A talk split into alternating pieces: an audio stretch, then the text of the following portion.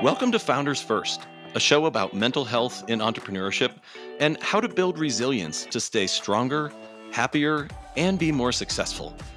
You can engage more in the conversation by going to the App Store on your phone and searching Founders First Community. Today on episode three, we're chatting with Ryan Uletary, car salesman turned entrepreneur. He co founded and is the CEO of Charleston Bloody Mary Mix. After a decade of hard work, he's turned an idea that came up over afternoon drinks into a nationally recognized brand. Sold in over 6,000 stores and is the number one craft Bloody Mary mix in the US. He's done it all with almost no background in business. So, as you might imagine, he's had his fair share of stumbles along the way.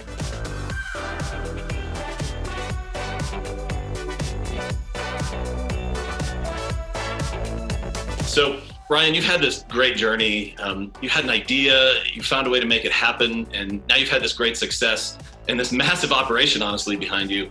Um, in Founders First, we focus on the journey and the challenges that entrepreneurs face along the way. Well, every entrepreneur's journey is different. We know that many of these difficulties are really the same across us as founders and entrepreneurs. So I'd love to hear a little bit about how this idea came to you and uh, where you were in your life when you decided that this was something you wanted to do. So you mentioned to me you were working at a car dealership and then one day you just walked out. So what, what made you take the leap? So yeah, I, you know, I went to college Charleston, um, graduated from there and I was not very smart with credit card debt and, and probably my spending habits. So as soon as I graduated, I had to get a job right away. Uh, so I had a friend that was working at a car dealership about a mile away from downtown Charleston.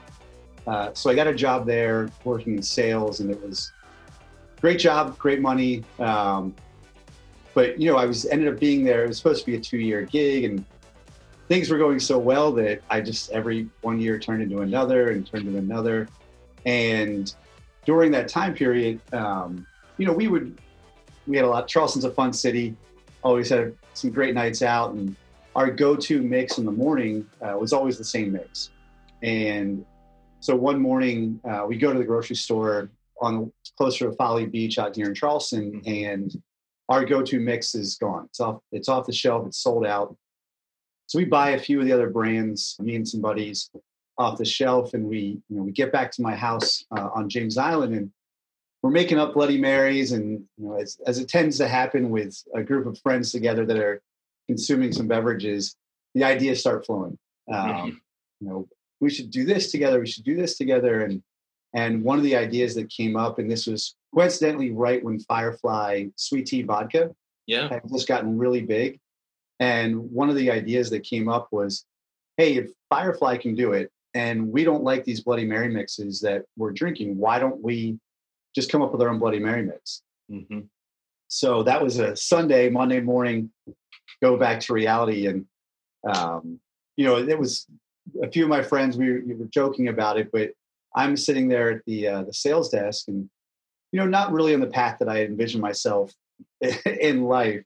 And start making me decide, or I decide uh, with one friend that, hey, let's really look into this. So we find a place in Charleston that can bottle it for us. Uh, I get a neighbor across the street to design a label, uh, and we're literally brewing this up in my kitchen. So from there, start selling it to some restaurants. We get a production facility, driving around Charleston. Yeah, in the it's in the back of my car, trying to sell restaurants on it, and same time, I'm still working the dealership job. And, you know, we eventually hit a point with the dealership where I had one foot in, one foot out. Uh, me and the, boss man kind of had it out one day. And it was my Jerry Maguire um, moment where I'm like, all right, I'm out of here. I'm taking the goldfish. And that's when it, it became a full time career. This is what I'm going to do. I'm going to, I'm going to full time make this a, the better Bloody Mary mix and, and just put everything into it that's how it started. that's how it starts. yeah. Yeah. So I'm gonna I'm gonna dig in on the the dream a bit. So like you're actually starting this thing. Um, you know, and like so many of our members have started companies on their own. Some of us many times, right? It's a kind of a, a common path for entrepreneurs. So the idea of struggling to get off the ground is i think familiar to a lot of us right? Like you know having two jobs having one foot in the startup having one foot in you know the way that you're paying the bills loading things in your truck trying to pitch them to people when nobody's ever heard of it before. Um, you told me about the, some of the, ch- the challenges you were faced with kind of wondering if this was going to work out before you really started to scale it. Um, we'd love to hear about what that what that dream was when you first started like what you imagined this was going to be um, and maybe some of the times you had doubts or you know started to realize how big of a project this was going to be as you're getting started. So i have zero business background. I was a political science major at college of charleston and uh, math is probably my my worst suit of any of any of the the majors. Um, you know in my head i'm imagining you're you go into business you start a product it's a good product you're successful right away and you know you sail off into the sunset and i'm I'm sitting on a porch on the battery in my giant house, um, enjoying life. And part of it too is I I went into it a little unprepared, where the sales were so good at my previous dealership that it was great money. I was 25, 26 years old, making six figures. You know, you don't realize how long, how very, very short of a time you can make that last when you start a business. Yeah. Um, so start the company and got some money saved up. Like this is enough to start the business. And slowly, as business expenses line up, uh, mortgage payment lines up, and there's really not a lot of income coming in because I'm again selling this out of back of my truck with a a bottle of mix with a logo on it that's hand drawn by a neighbor with no real uh, there's no no real messaging to any of the brand yeah. and so uh, the reality hit really quickly um, I, we were talking, Aaron, you know, probably the most challenging point during the initial startup was yeah, I had this big mortgage on a house, and there came a point where I can no longer pay my mortgage and keep the business running. Um, so probably the biggest reality check in the beginning was I was forced to make a decision like, hey, do you want to keep this house or do you want to keep the business going? Mm-hmm. So a conversation I had had with some friends of mine that were in the the private equity world and the investment world and the uh, in the business world. I was so deep in the hole with the house, they basically just said, let it go. So that was one of the biggest struggles was had a house foreclosed on by the time I was 27. Hmm. Um, but it really, it, it, was one of those things where I believed enough in the brand and into the business that I'm like, this is what I'm going to do. So this is the decision and let's just keep plowing forward. Yeah. You, you know, I think a lot of entrepreneurs share with me that the, and I felt this before too, that it's one thing when it's you yourself as the founder and you're trying to move product and you're struggling and you're trying to juggle all these priorities but the moment it starts to go a little bit well and you start to build a team around you now you have this team of people that you've convinced to come work on your crazy idea.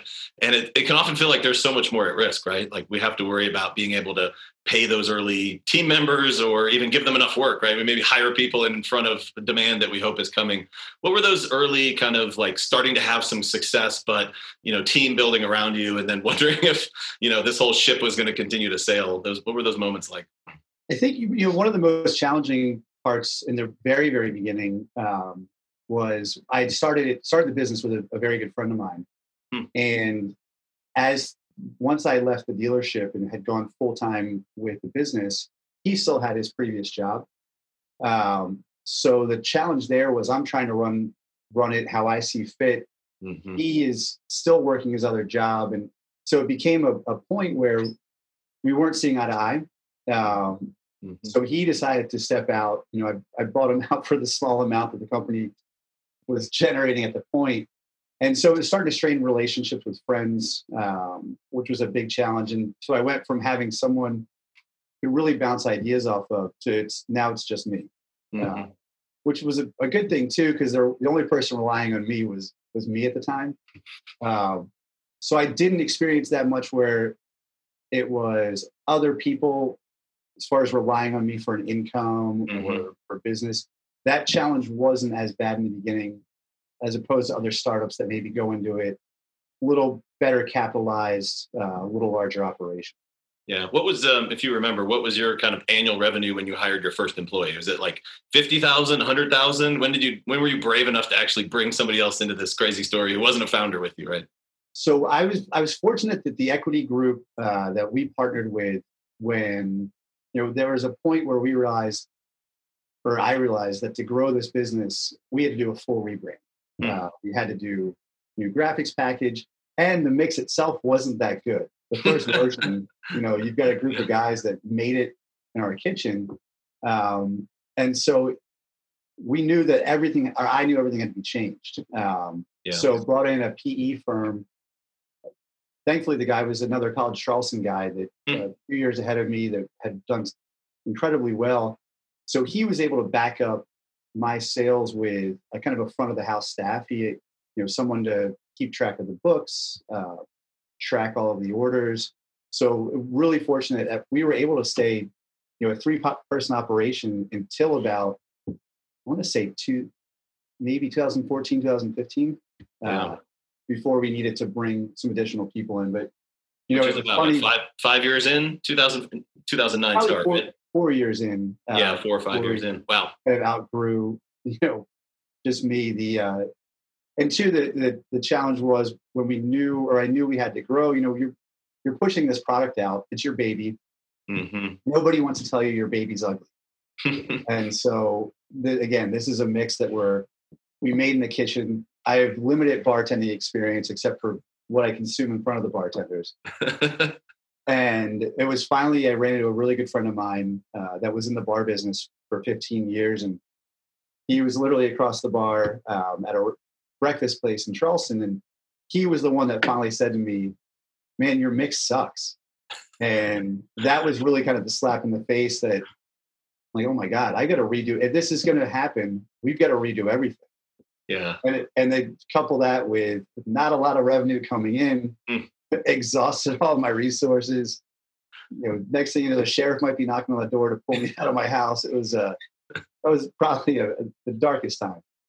Yeah, so many of us feel that that we start out with maybe a little bit of delusion around how easy this is going to be, and maybe get a little bit of early feedback that we project onto everyone else and assume that this thing is going to you know go like crazy. Um, and then the deeper we get into it, we start to realize. I'm sure with your business, like physical product, you have to produce it somewhere, you have to ship it. It can go bad. I'm assuming since it's fresh and it's craft, and it, like all these problems that you start to think about, like this, these are not things that you thought of when you're that optimistic dreamer sitting there building the first version of the plan while you know having a morning cocktail. Yeah, it, it, I remember. I still remember one of the the earliest mistakes I ever made um, when I was delivering it in my car.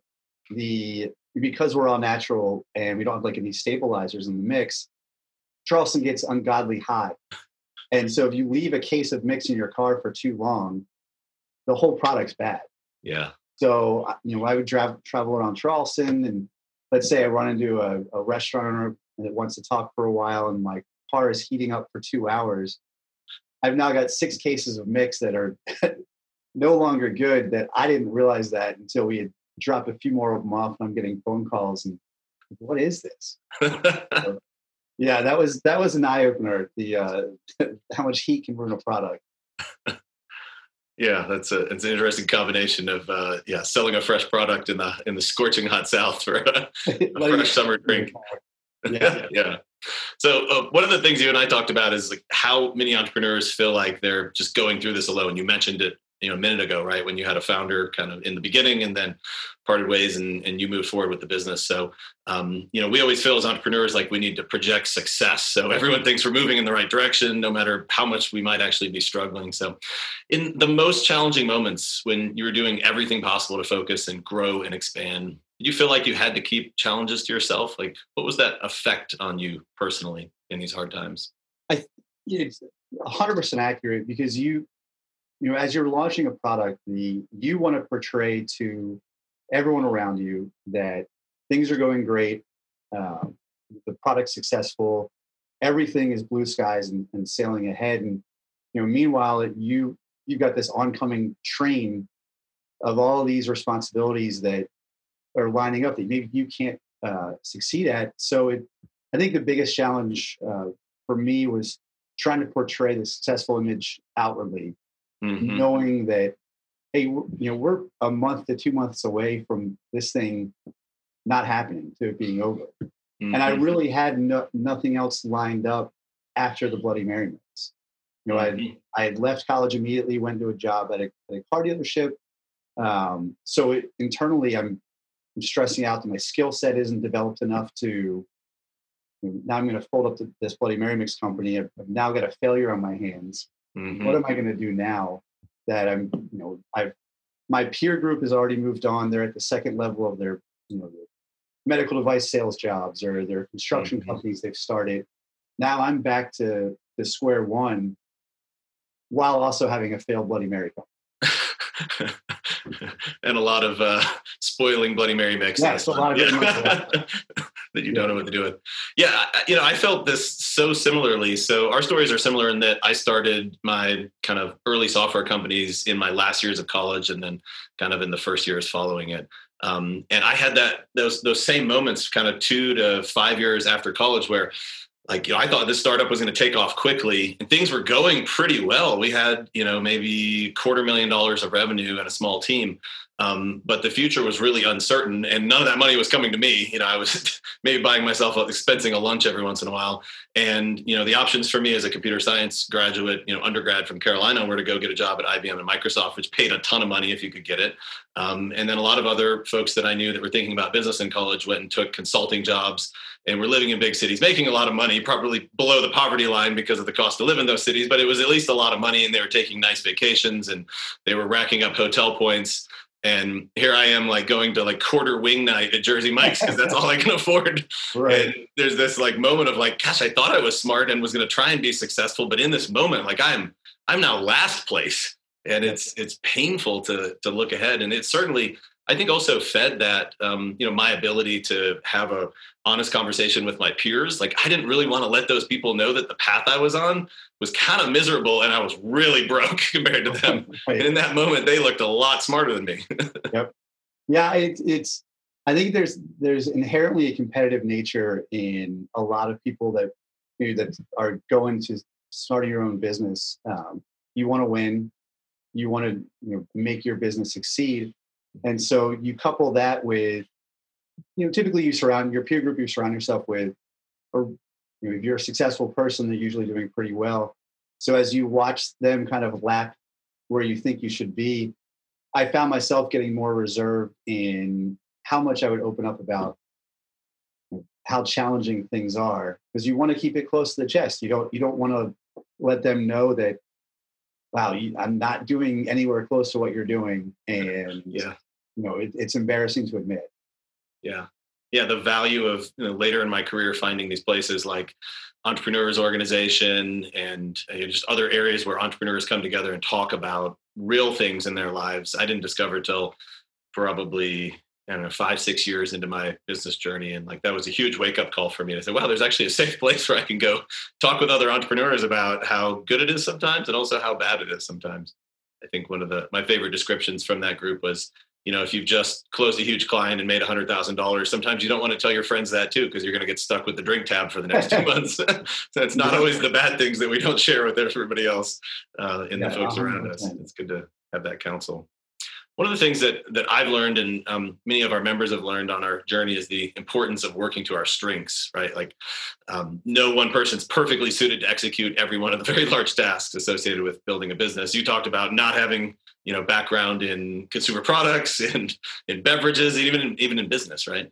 Um, so tell us a bit about what you've learned particularly around the time you were starting to scale this business that might serve as good advice for um, those of us just kind of starting on the journey. You know the one of the things not too my own home but i do realize my my where i'm what i'm not good at and what i am good at. Mm-hmm. um, so i've been fortunate that the partnership i have with our our pe group they're very good at identifying what I'm good at and what I could use this help in. And so the uh, the challenge is always saying, you know, maybe I'm not the best equipped to put these together or to put like this report together or prepare you know a presentation for a meeting with Publix or Kroger mm-hmm. need this stuff. I, I'm very good with them face to face and on the sales side and, and showing the passion about the brand we built. Um, so I think it was about 2015. We, the PE group, brought in uh, someone from they had worked with before that whose skill set wasn't completely opposite of mine, but it meshed very well. It filled in some some gaps that I had, and so the challenge at first is kind of accepting the fact that hey, this person's coming in to help you. They're not your enemy. Our our our, our interests are aligned. Mm-hmm. We all want to make this thing succeed. So don't be too proud to take take their help. Mm-hmm. And so once that was kind of, and again, as the founder of the business, you know, this is my baby. I don't want to give anyone else any control that that it would be taken away from me. Um, but once kind of getting getting past that pridefulness, yeah, uh, the the person we brought in, Matt, we went from 250 retail accounts to over the course of four years, we got into 6,000 new accounts. And it, you know, we were at a certain point where every meeting we would go to with a Harris Teeter or a Publix or a Whole Foods, or we would do our presentation and we'd come out of the meeting and we'd get the business. Mm-hmm. And it'd be, it, it, it was just, it was great because we were able to play off each other's strengths. And again, it was realizing, you know, when we're in these meetings and I'm rambling on about the mix and how great it is, and they ask a question about, all right, well, what, how much can you allocate to the startup marketing budget when we put you in our stores? Mm-hmm. And I'm dumbfounded. He's able to jump right in and and answer those questions immediately. So those part the partnerships like that, we were able to scale the business incredibly quickly. Um, you know, we we were in a great space as far as being a craft premium brand when there weren't a lot out there, mm-hmm. and then being in the right place at the right time, and it just mm, luck had a lot to do with it. Yeah, it's it's incredible. Your story's incredible, Ryan, because there's two things that you've mentioned so far here that I think are the some of the scariest things that any entrepreneur could ever imagine starting out. Right? Like, what if I lose my house? Like my life will be over this will be devastating. And what if i you know become successful and have investors join me in this business and then they bring somebody let's say force i know you didn't say that word but they bring in somebody to help with operations to kind of be a partner of yours. Like that's terrifying to most founders. Like my investors are going to force things on me. I might lose my house. Like that's the definition of failure to so many entrepreneurs. And here you are telling us that and, and you've got this incredible brand that's leading your market and that is also your path to getting there. Yeah it, it's tough, you know, for people that are like the PE, the private equity space is very tough, right? You're you hit a point where, again, house is getting ready to go bye bye. Um, I need money to keep this brand going, so you're pigeonholed where you've got to get someone to back you. And I was fortunate that the partnership that uh, you know I've been with now for nine years has been very much about this brand. How do we make this brand successful? Our interests are aligned. But we also recognize that this business was built by this founder. So let's make sure we don't take away and, and force our will upon it. Mm-hmm. I, I, remember, you know, especially coming out of how the lows I was in, we, uh, I was in the private equity group's offices in Atlanta, and I had just gotten word back from Harris Teeter, which was our first major grocery chain that we had started in and I'd formed a really good relationship with the buyer uh, over their mixer brands. Mm-hmm. And we would, you know, go back and forth. And she finally emails me one day or calls me one day, and she says, "Hey, I'm going to put you in all of our stores," which for us was huge. We were only in their, uh, you know, coastal market. So I call her back and I'm like, "Hey, I've looked at our distribution map. I can get into 85% of them with our current distributor relationships." She's like, "Well, it's either all or nothing. I can't do a, a hodgepodge. So I wait to I, I piece this whole thing together, get a new distributor in North Carolina that can do it for us, and but over a two week period, I don't communicate with her because I'm so nervous about losing the deal. And so I happen to be in Atlanta, and I'm with the our, our private equity group, and we're talking about the Harris Teeter deal, and I'm like, you know, I just finally got it all pieced together. I need to let let them know. And the private equity, uh, face is like, well, does she know yet? Like, well, I haven't told her. And he's like, call her right now on the on the conference call. So hits the speaker button. We call her up. Karen, I, I got the deal put together. We can be in all of your stores. Um, and she goes, Ryan, I haven't heard from you in two weeks. The deal's off. Oh my God and my face turned like the same color of the bricks behind you. and the private equity guy is giving me, as soon as we hang up, I'm throwing you off the roof of this building. She, it felt like she waited 10 minutes. It was maybe four seconds. And she goes, Ryan, I'm just effing with you. Oh my God. Yeah, it was that was probably like the the first heart attack I had as a 30 year old. brutal. Yeah, it, brutal. But it was one of those extreme highs, extreme lows. And so you know, it was one of the, the funnest experiences looking back that that was our first big kind of win getting yeah. those. So it was an interesting way to get it though. One of my good entrepreneur friends out here in Boulder, um, Bart Foster says, um, you know, he said when I started my first company, he was actually in Atlanta, so in the southeast as well. And he said, um, I started my first company. I knew that I was going to experience some high highs and some low lows. Um, what I didn't know was that they were going to happen in the same day and multiple times a day, often. yes, hundred percent. Yeah, I think that's a very accurate uh, analysis of what we experienced that emotional roller coaster in entrepreneurship. So we talked a lot about the challenges. I love I love that story as well. Um, now with this massively successful product on your belt, you've had some moments I'm sure where you're like, this is this is real. Like it's finally going the way I want it to go. Your idea has gone from your kitchen to thousands of stores and bars across the country. What are some of the best and happiest moments along the way? Like the, the moments when you knew this was real and and could just sit in it and be excited about it?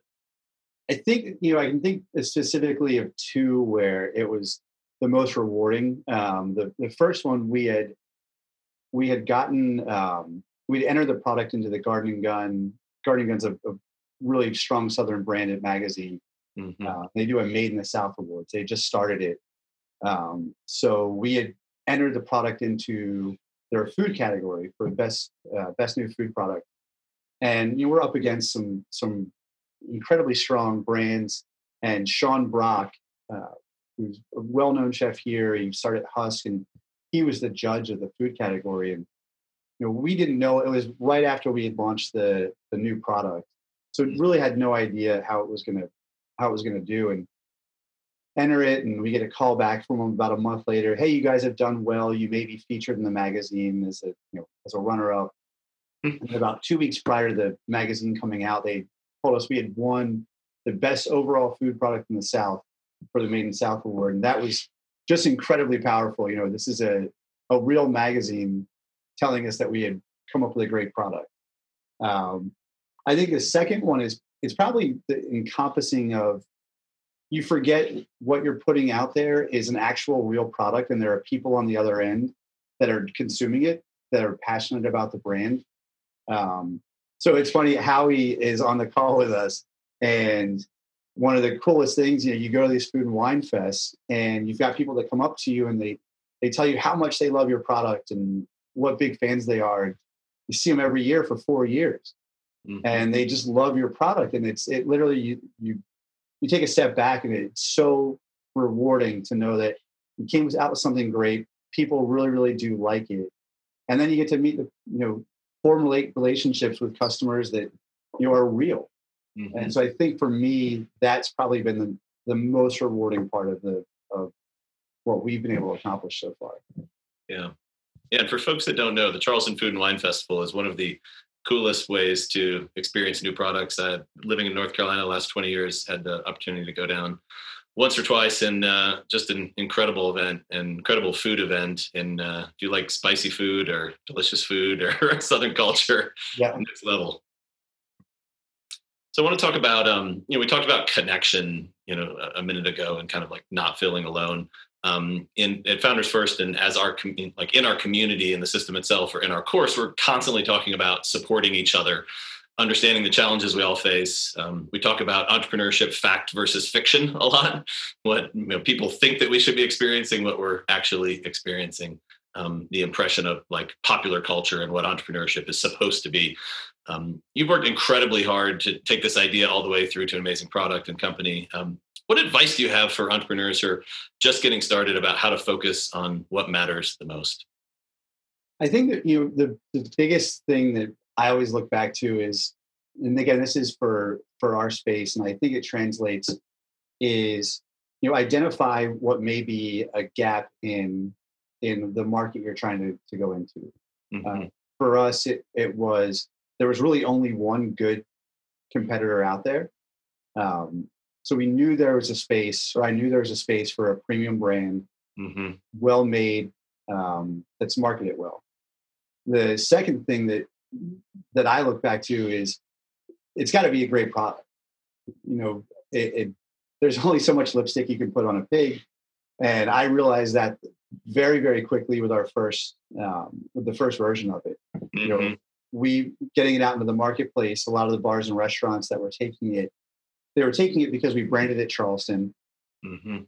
I was a relatively good salesman, so I could get them to, you know, kind of like the Pepsi challenge. They would taste it and, oh, just a little bit of it. Yeah, this is great.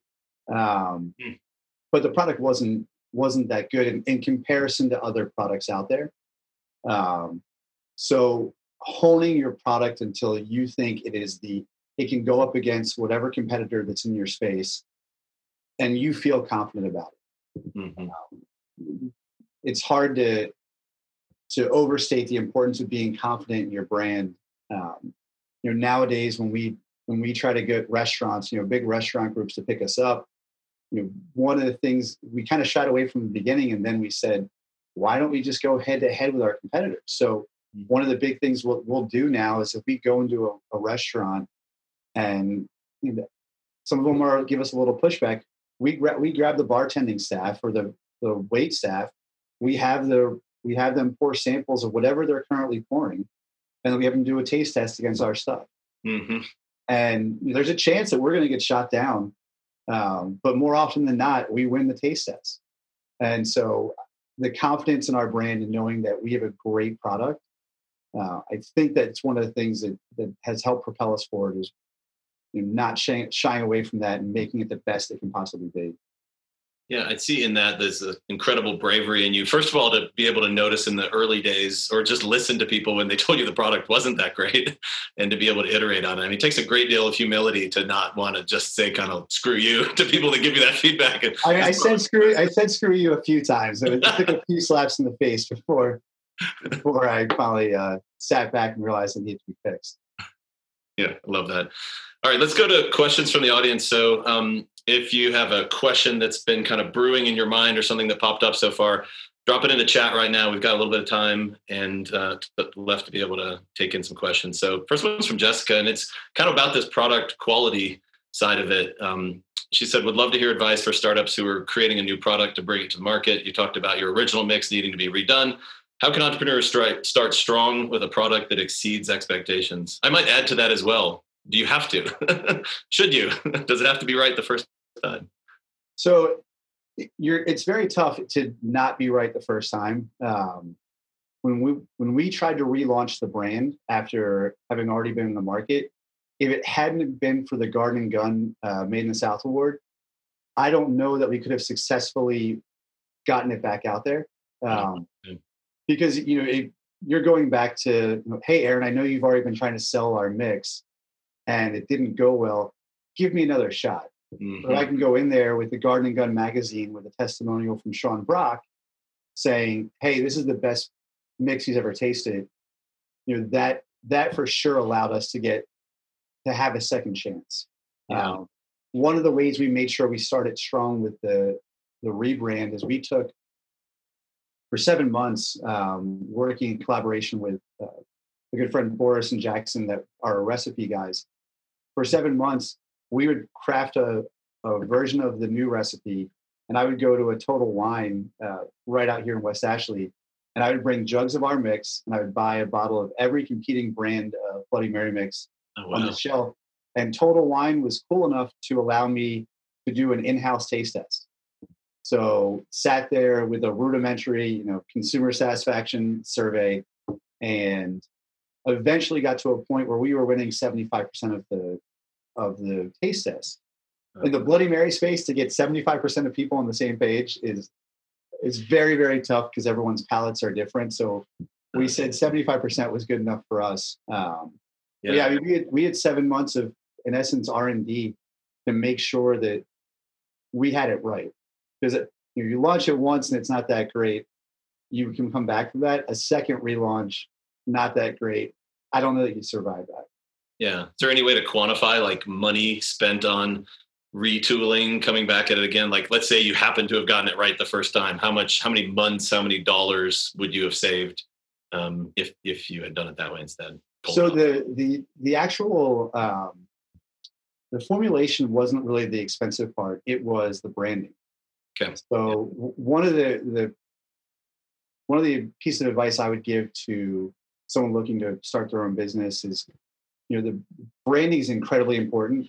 Um, and even if you don't want to spend a fortune on it, I wouldn't recommend like going to a neighbor and having them hand draw something. Um, the investment in kind of your graphic design package and and marketing your brand and, and branding your brand uh, is important. And so for us, we partnered with this incredible firm here in Charleston that's got a, a, a national reputation. And it was expensive. I mean, we spent well into the six figures mm-hmm. on the rebrand, on the marketing campaign, uh, which we would have spent anyway if we had had launched it the right way the first time. Um, yeah. So I, you know, I'm not advocating for anyone that's starting a small bit, starting a, a business to go out and make that kind of investment. But I do recognize looking back at our first version of everything, even if we had spent a tenth of that just to make sure we we looked decent in the beginning, it mm-hmm. could have helped. Do you think the I mean, is brand, it's a loaded question, but uh, is brand good enough to make up for a product that's 80% as good as it should be? Like, do those two things, can they work hand in hand that way? Or you got to nail them both? A, a, strong branding will get you so far. Yeah. Um, after that, you're just a good looking bottle that sits on the shelf. Yeah. Uh, you know, we, we always joke like, Hey, we, our bottle and our ads can get someone to, to buy at least one bottle of the mix. Mm-hmm. But once they crack that bottle open, if they're not repurchasing, you know, we've we're fooling ourselves. Um, so yeah, great branding, great marketing can overcome a lot of issues, but ultimately, if the product isn't isn't good, um, or at least doesn't the consumers don't like it, mm-hmm. um, you're only going to get so far. I love that. That's an incredible insight. All right, next question is from Dan. Um, he said you mentioned the addition of the colleague who really helped you scale. Um, I think you said something for like a couple hundred stores to 6,000 points of distribution. Were you able to be more open with him about the the like the challenges in you know like how tough it was on you as an entrepreneur to build a business, or was this really kind of like a business partnership? So it started very, very matter of fact, very business. Um, but the great thing about having Matt in so closely with the operation is he got to see the challenges every day. Um, he knew the stresses that that we were under, I was under, um, trying to scale this thing. And so, as our as we built the business up, you know, our relationship also became great. And so I could we we would talk literally seven times a day.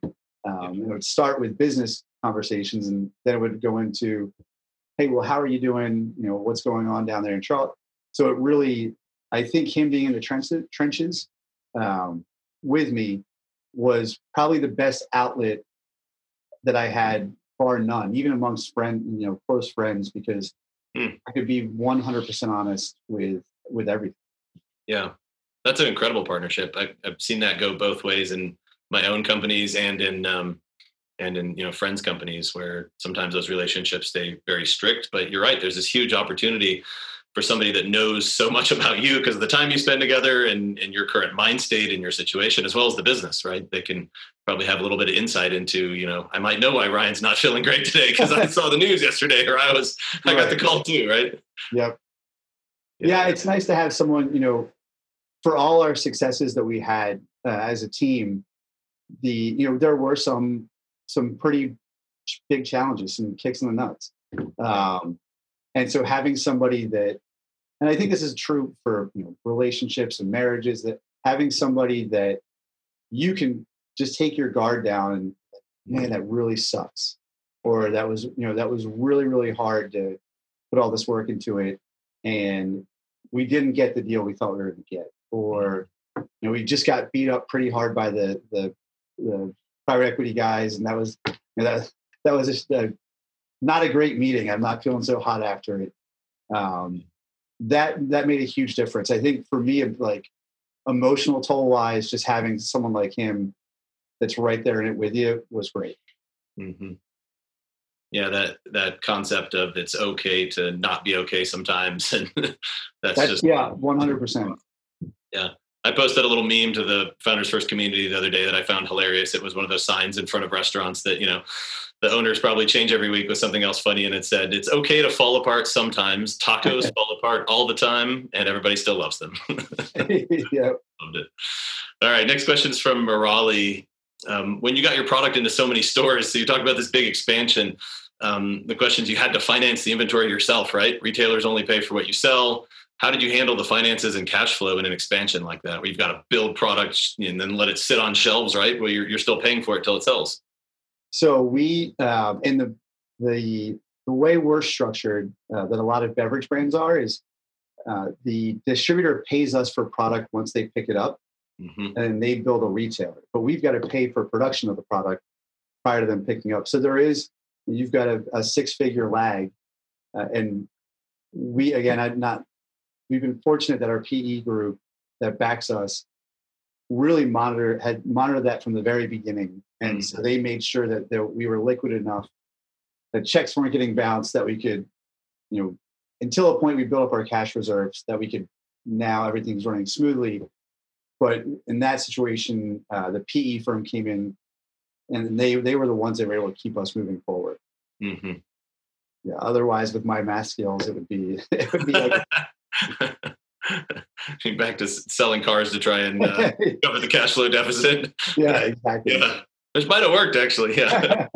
yeah. I mean, cash crunch is such a huge critical problem in so many businesses and even in high margin companies where like my background in software, we're producing ones and zeros. We still have a lot of R&D cost on the front side, but in physical product businesses like yours, where you've got to buy the ingredients they're fresh they have to move quickly from a supply chain efficiently you've got to make product bottle it and then get it picked up and shipped again. I mean the complexity and the amount of cash you can have outlaid in order to grow i think makes a lot of sense why i'm sure you made that decision intentionally to bring in a capital partner like that because i can't imagine how you do it otherwise. There's just you know you grow a lot slower i guess. You grow much slower the there's, there's a, a, a lot of confidence that comes in being able to know that hey we we struck a deal with publix um, tomorrow and they put in an order for 15,000 cases of mix, we've got the capacity and the resources to fulfill that order. Yeah. Um, you know, it's there. It, it, takes a huge unknown off of the out of your mind and gives you a lot of confidence going to that meeting. Hey, let's shoot for the moon. Let's ask for four facings all over their stores. Let's see how mm. much we get because we can fulfill it. Um, so that was that was something that really really helped going into these meetings and, and growing the business. Yeah, incredible position to be making decisions on top of incredible platform. All right, so Ian asked a question back to kind of personal personal relationships and support again. So outside of people that you worked with, what what is your kind of like social fabric as an entrepreneur? Are they that friends, family, like who are the other people you've turned to in, in your path when times haven't been great and you you needed a pick up as an entrepreneur? So I've, I've, got a really close group of friends that I've had since my college Charleston days that stayed pretty much consistent. Uh, Dan's brother John is a close friend of mine, and um, so there's been a, a, very good core group. And a lot of these guys are entrepreneurs in themselves. You know, they own their own real estate business, they own their own construction company. Um, so they've been a good steady source of letting my guard down and being able to bounce ideas off of them and and when things were, were rough, you know, they really were kind of the, the backbone to say, hey, you're going to get out of this. You're going to figure what your way out of it. Worst case scenario, this whole thing goes belly up. You can live in my guest room.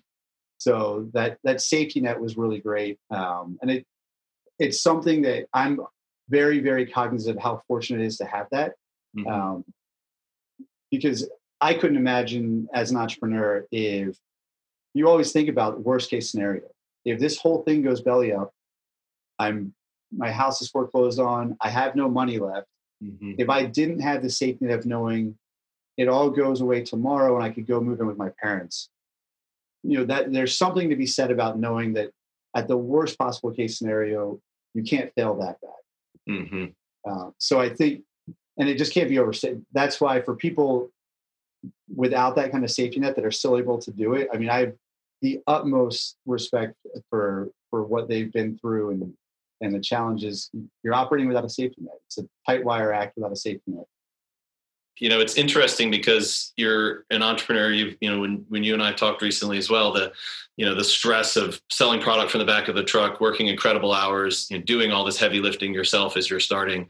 Um, and you're also in an industry that's kind of food and beverage and you know product that pairs with alcohol and i'm sure that leads to obviously lots of nights out selling product to two in the morning right? And it's not it's not like maybe selling software nine to five or even selling cars like before.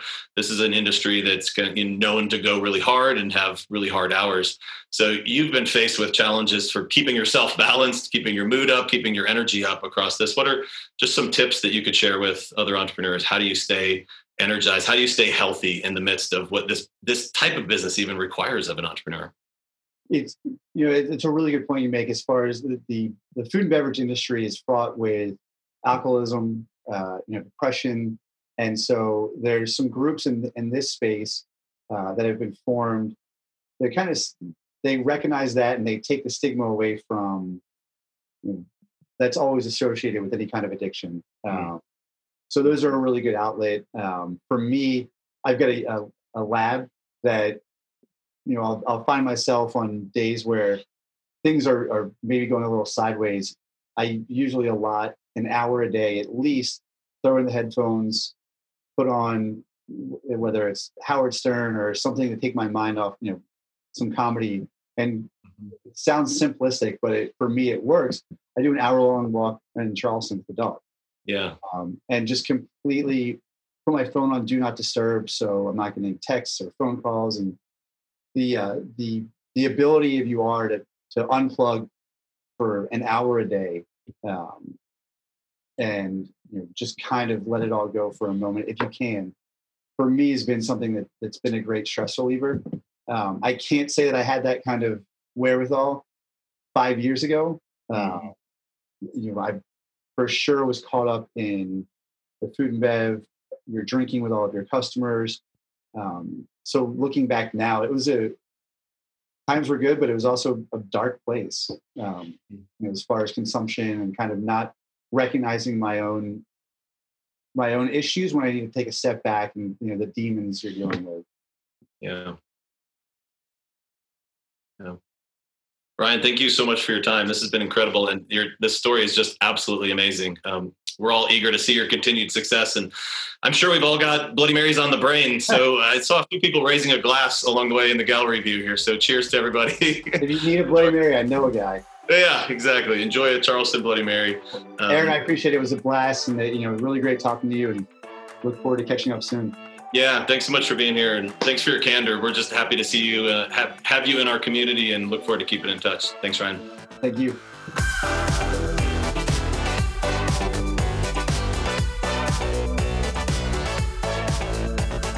Thank you for joining us at Founders First. This conversation continues in the Founders First community. Search Founders First Community in the App Store on your phone to learn how to prioritize your health and wellness to become more successful. Get your questions answered by top entrepreneurs and receive notifications about upcoming shows. Until next time, stay healthy, be at your best, go change the world.